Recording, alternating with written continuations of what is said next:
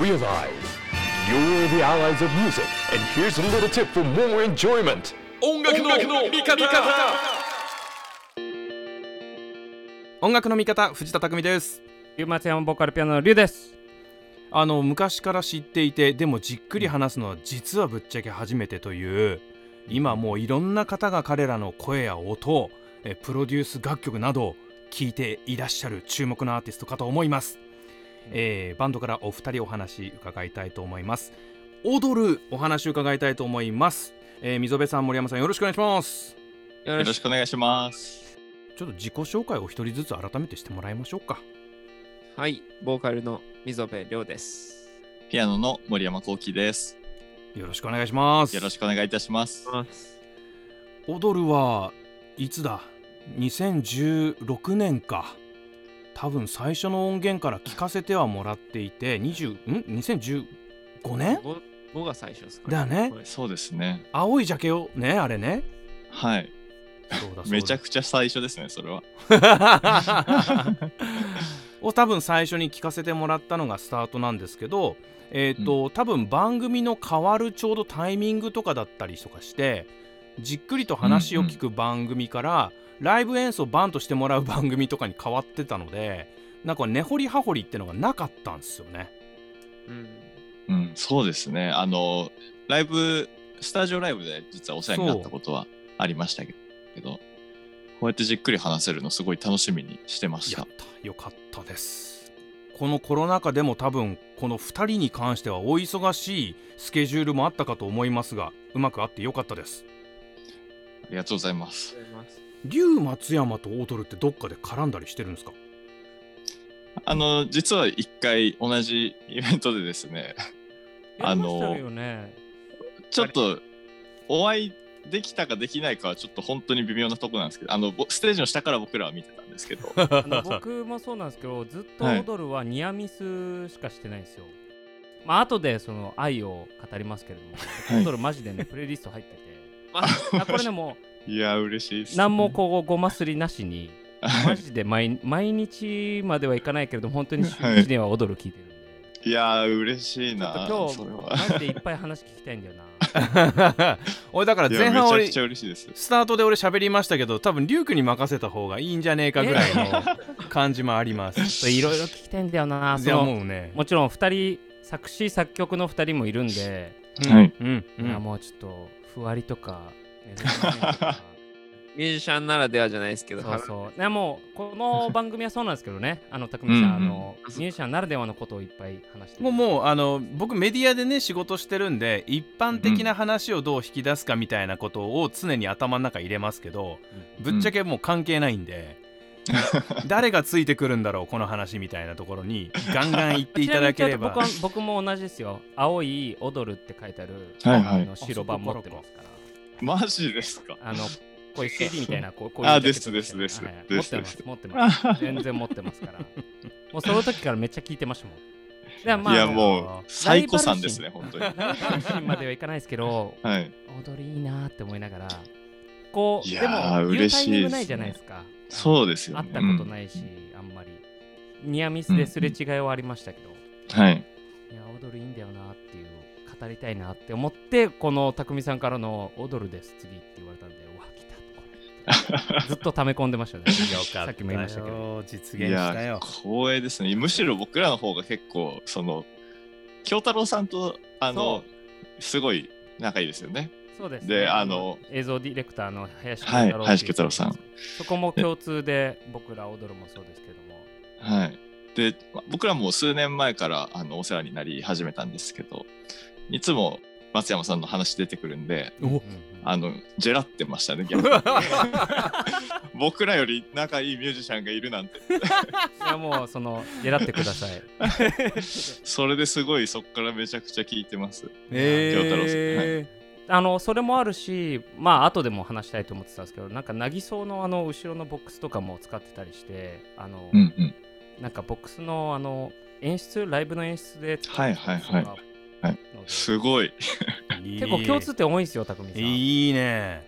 だって歌の面では多分溝部君とまたねあの、うん。できるしこファルセッターなんで。うそうそうそうそう。ハイハイトーンのところのね話とかもできるし、キーボード鍵盤の話は鍵盤の話でまたね森山君とできるし、僕語るべきところはないんですけど。もうあのじゃあさもうあのなんだ龍松山の龍、えー、踊るを語る回を別でやろそうですね、はい、今日はうもう踊るもう2人いないとこでもできるみたいなね。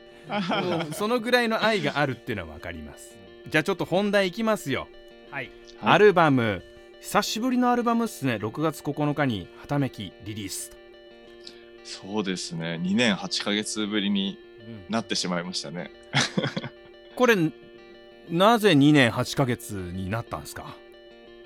あのーちょっとまあ僕らも結構迷っていたことがあって、はい。その世界的なムード的に、もうリスナーもアーティスト側もこう、アルバムとかフィジカルっていうことにこだわらない今みたいな風潮があったじゃないですか。うんうん。まあうん今も引き続きああると思うしその恩恵に預かってる部分もたくさんあるんですけど、ちょっと僕らもその実験的にというかあの流れに乗ってそのデジタルでできたらもうすぐ出しちゃおうっていうことを、まあ、うん2年間ぐらいやってみてたんですね。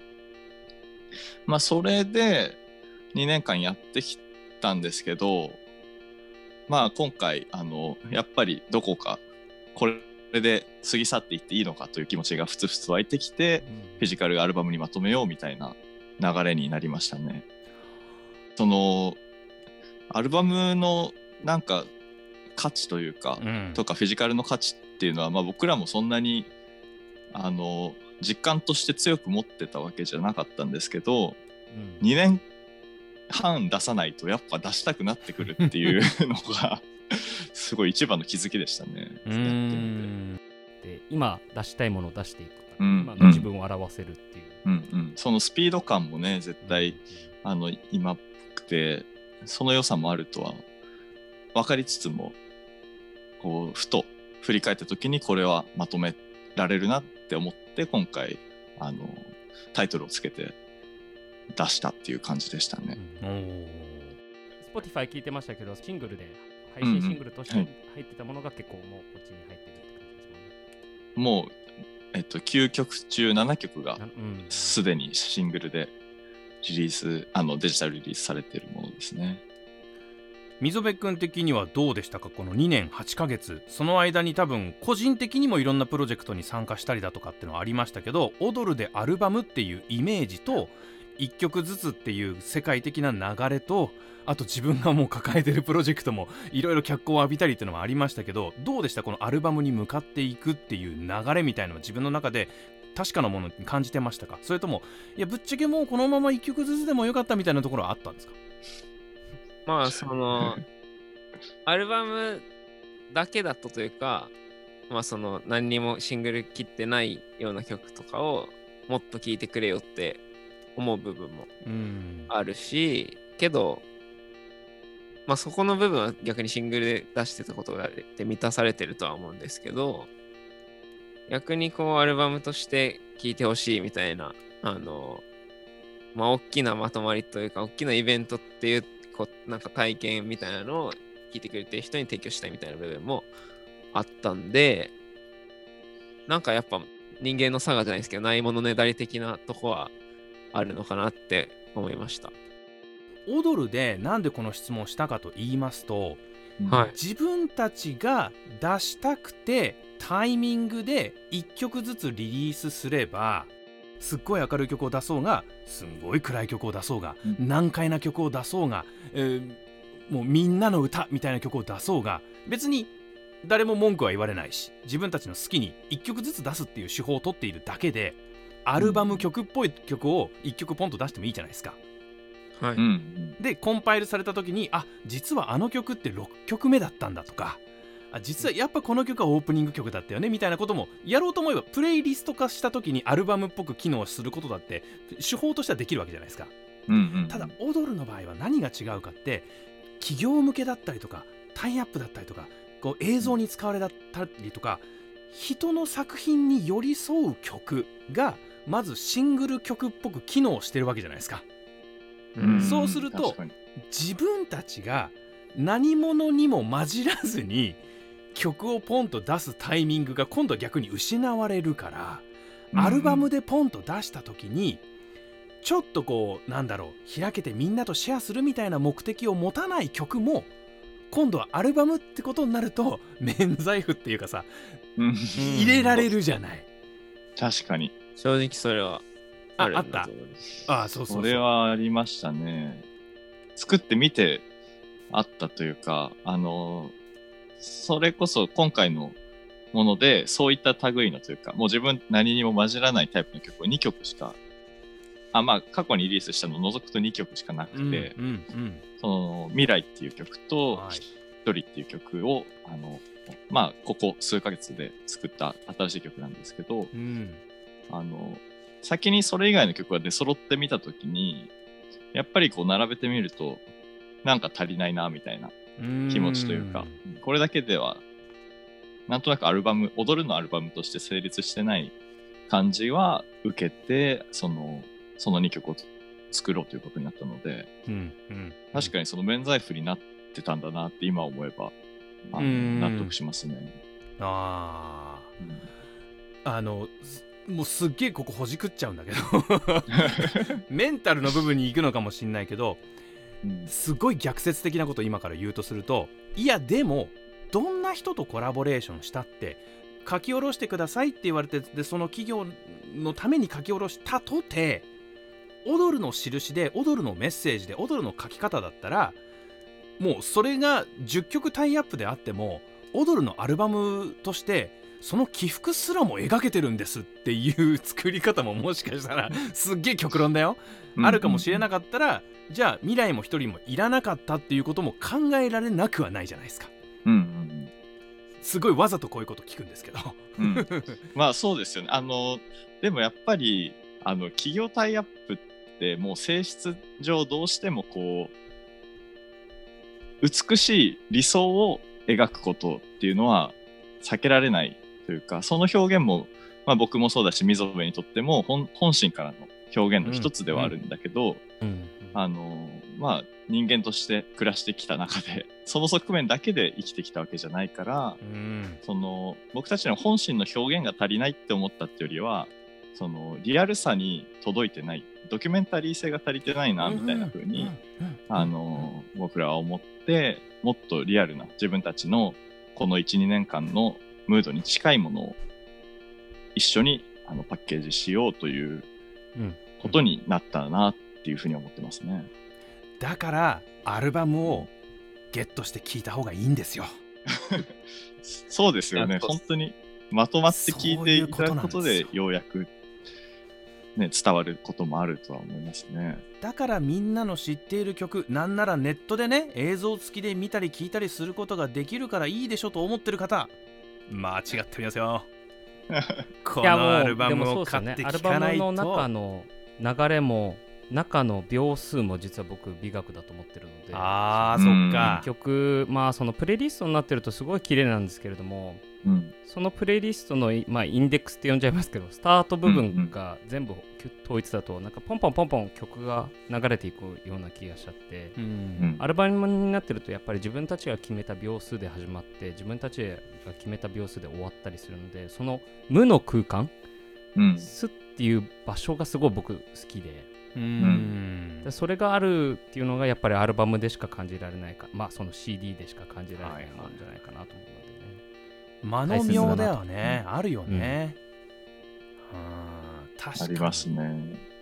パッと行く時とね少し1秒でもスッとこう後ろにずらすだけでもねうん。一瞬の違うと思います。ね一まあ、た瞬のだ僕にどうやって決めてるんですかって聞かれても、うん。勘です そこは勘なんだ。僕らも勘ですね。うん、こだわりなんかないです。じーって聞いて、うんあれ？ちょっと長い。って。あー。一緒一緒あ、れ0.5 0.5詰めてみよう。よし、聞こう。っつって、またえーでもなんか30分聞いてみる。そうですよね、3日後ぐらいに聞くとなんか違うなみたいな。えーもういいやみたいな。うん、正解わかんないですよ、ね。わかんないですよね。うんでもその時に、やっぱピンときた、ね、その感覚っていうのは、あの伝わったら嬉しいですよね。えー、え0.5秒詰めるのを確認するのにまた一回通すの？まあ、こうその場その場を確認してって最後最後に聞いてあらやっぱあそこ早いかなみたいにな。え結ー、大変な作業だな。そう。今マスタリングすらほら家で局確認する時代になったじゃないですか、今コロうんうナで、んうん。昔やっぱりスタジオでその空間って大切だなと思っててそのみんうなでんシーンとしてここだって誰か言うのを待つっていうタイミングもあったじゃないですか。空気読んで。ありますね。それもなんかバンドっぽいなっていうのもあったりして、はい。まあそれがちょっと確かに。ね今できないのもあれですけれども。そうですよね。はあ。面白い話これ。いやだから本当にあの、聞き方がまた違う聞き方でアルバムをこう再生させるっていうのが改めてなんか貴重だしこっちも研ぎ澄まして聞くことで発見できることがいっぱいあるんだなってのはこの話聞くだけでもめちゃくちゃなんか大切な話を聞いた感じがしますね。あとですねどんどんじゃあちょっと細かく聞いていっちゃいます。例えば、歌詞溝部君聞きたいんですけど、はい。じゃあこうこういうプロジェクトと一緒に書きましょうって言った歌詞と例えば未来例えば一人自分の中での書き方はどんどん変わってくるんですか？そうですね、その根本に関しては変わってないとは思うんですけど、やっぱ、あのー結構この今回のアルバムタイアップが多いんで、まあこういうインタビューとかで、あのーその、まあ企業タイアップだったらどういう、なんだろう、この制約とかがある中でどんな、うん。あのー感じで書いてるんですか？みたいな表現を縛られたりしないんですか？じゃないですけど、そういうこと聞かれたりするんですけど、まあ、やる前っていうか、タイアップやる前はそうなのかなって思ってたんですけど、全然やってみると違くて、うん逆にこう、曲を書いてる時とかも、あの普通にタイアップなしで書いてる時とかも、あのどっちかっていうと、その自分の中で、こう、制約を設けていって、この曲はここを描きたいって、なんか、結果的にここ、このすごい細かい局所的な部分を描いたっていう結果に至ってんのかなって思って、だから、その、逆に、あの、自分の中にないものがその制約に入って、ここって指定してもらったものが自分の中に、あの、とか自分の中にあるけど自分の今の気分だと選ばないものを指定してもらってたりすると、うんなんか縛られてるっていうよりかは自分を拡張して、あはいはい。の本当にその新しい自分に慣れてるじゃないですけど、そういう感じはしたんですけど、うんうん根本自分が書くっていうところでは一貫してんのかなはい。なっていうところですね。あの「体」って曲あるじゃないですか。はい。身体と書いて体。体でいいんですよね、はい。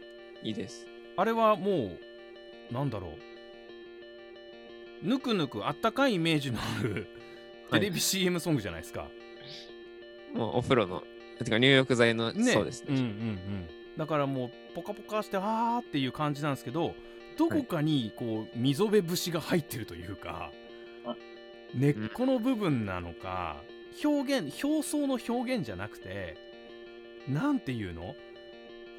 なんかもともとっていうか一番最初だったんですよ、この曲がそのタイアップって。はいはいはいはいはい、で、なんかだから一番多分時間かかったと思うんですけど、この中で。うんうんこのアルバムの中でじ一番時間かかったと思うんですけど、そこにで多分思ったのが、タイアップってなんか求められてるものを出すというよりかは、うんその、ある求められたものがあって、それに対して自分で僕はこういう思うってうん。うん答えを出していく作業はないのかなって思ってはい、なんか、それが多分その、溝辺節じゃないですけど、うん。いやもう、うんうん。はいそうだそうなんだと思いました。ねもう。手をつないだら離す時は来る。来た！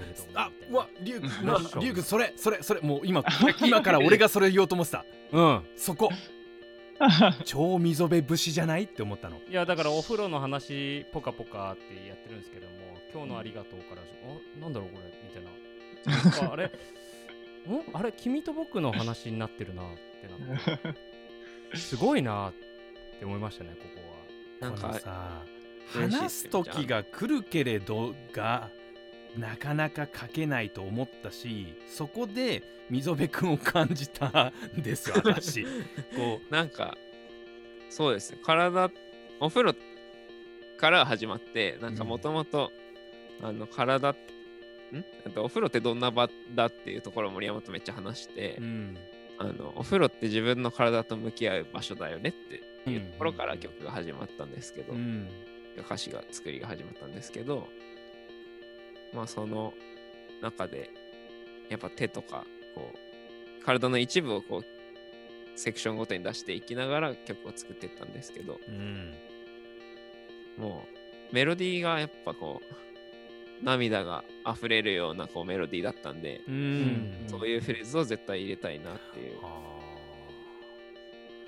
なんかねどこかにねその喪失感をこうどこかの心のどこかに抱えながらうんこう希望を見出していくようなスタンスがあるんじゃないかと僕思ってるんですよ。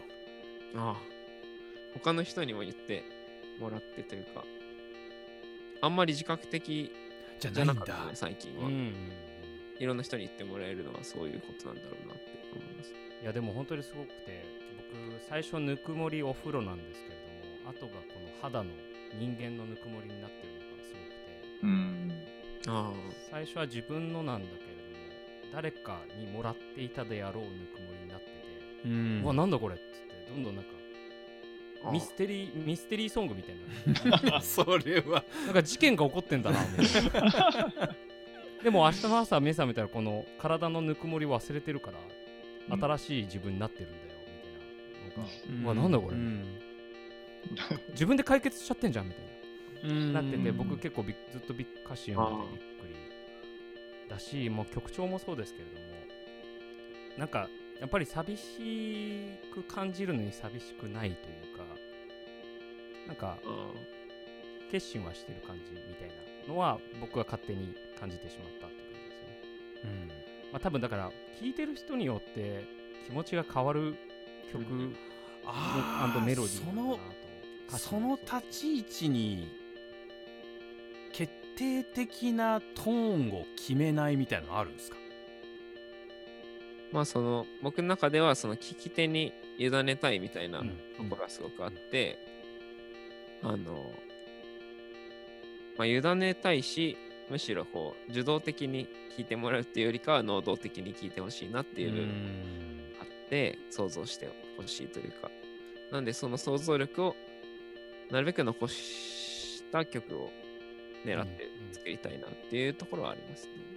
だから僕らの中で追っかけていくフレーズのどこの部分に我々はこうフォーカスしてるかでうんうんうんその受け手が描く色味が少し変わってくるのがすごいよね。表現として。いやもうなんかこう褒められっぱなしでちょ。いや。あれですけど。いやなんかこれあのー僕はたまたま近くにあの生き物係の水野くんがいたんで、はいはい。その歌詞そのものよりもそのなぜ書くかの世界観というかその前提条件みたいなところ価値観なのかな、がそのラブソングは今あるラブに対して歌うというよりはいつか時が2人を分かつまでっていうのが言ってないけど前提条件にあると、うん 要するにそれが究極的には死別であったとしてもいつか何かしらでこの手が離れてしまうことがあるだろうと。うん。うん。だから愛しているんだと。いうこと。そうそうそう。で意外にそうそれを言わないけれども前提条件にしていると書き方が微妙にその選び方が少しずつやっぱ変わってくるだろううん。というところで、え。なるほどねと そうそうそう。えやばいな。そこまで考えたことないですけどね。リュウさんじゃあ参考にしてみてください。すごいな。認。定でね。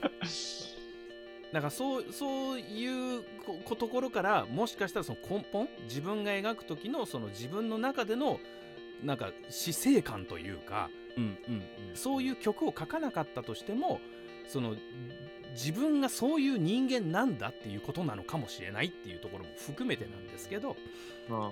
そうそうそうそうそういう風に書きましょうじゃなくてそのキャラというか性格というかー根本というかわかんない。人によってはそれが何かのトラウマでねねそれを克服するためになんかロックバンドやってるって人もいるかもしれないしうん。それはちょっと話はそれるんですけどでもどこかにその溝辺君が描く時の光を当てる時に必ずその対比としてのこう今闇というか影というかそういう部分を少しこう立この歌が立体的になるようにこうし 忍ばせてるんだろうなっていう感じがあるのまよ。あ、それはもうありまくると思います。その結構やっぱ明るいことだけを書くとそれは明るいんじゃなくてそっちが多分ニュートラルになっちゃうと思うんで、うん。うん。ちゃんともうその逆にそれはもうなんか自分書く上で前提のところすぎて、うん。あの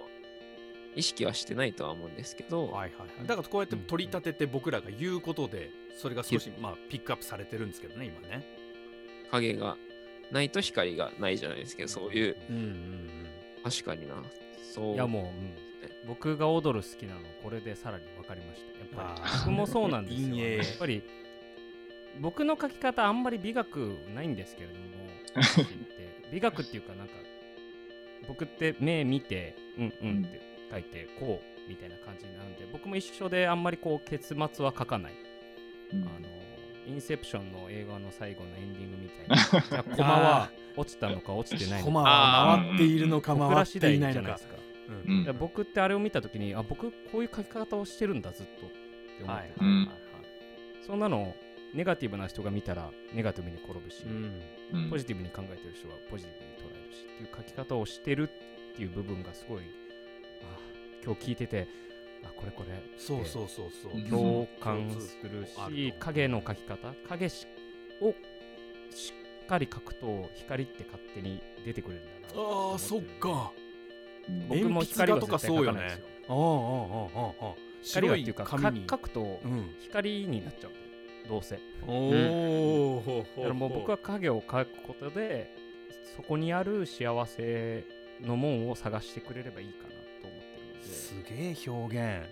すごい僕だからそまあその「踊る」の曲も聴いててもそうですけど歌詞を見ててその君と僕のこの感覚が、うん。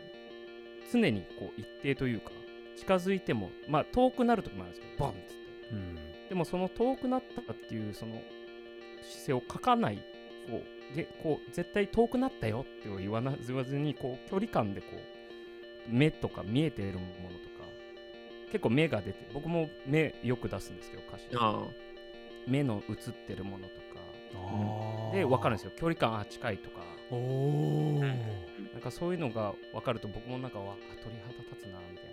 僕が勝手に妄想してるだけなんですけれども。でもそれが多分僕もそうなんですけどみぞりさんも多分これが正解じゃないですか。僕らが勝手に想像して妄想して僕らなりの正解をそうです。見つければ結局その多分まあその目っていうフレーズ出した時にこう自分の目を想像して聞いてる人はうんうん。あの映像を思い浮かべると思うんですけどうん。そのあの浮かんだ映像って多分それの人のそれまで生きてきた人生とかまあ重ねてきたこう時間によって多分違うものだからうんうん。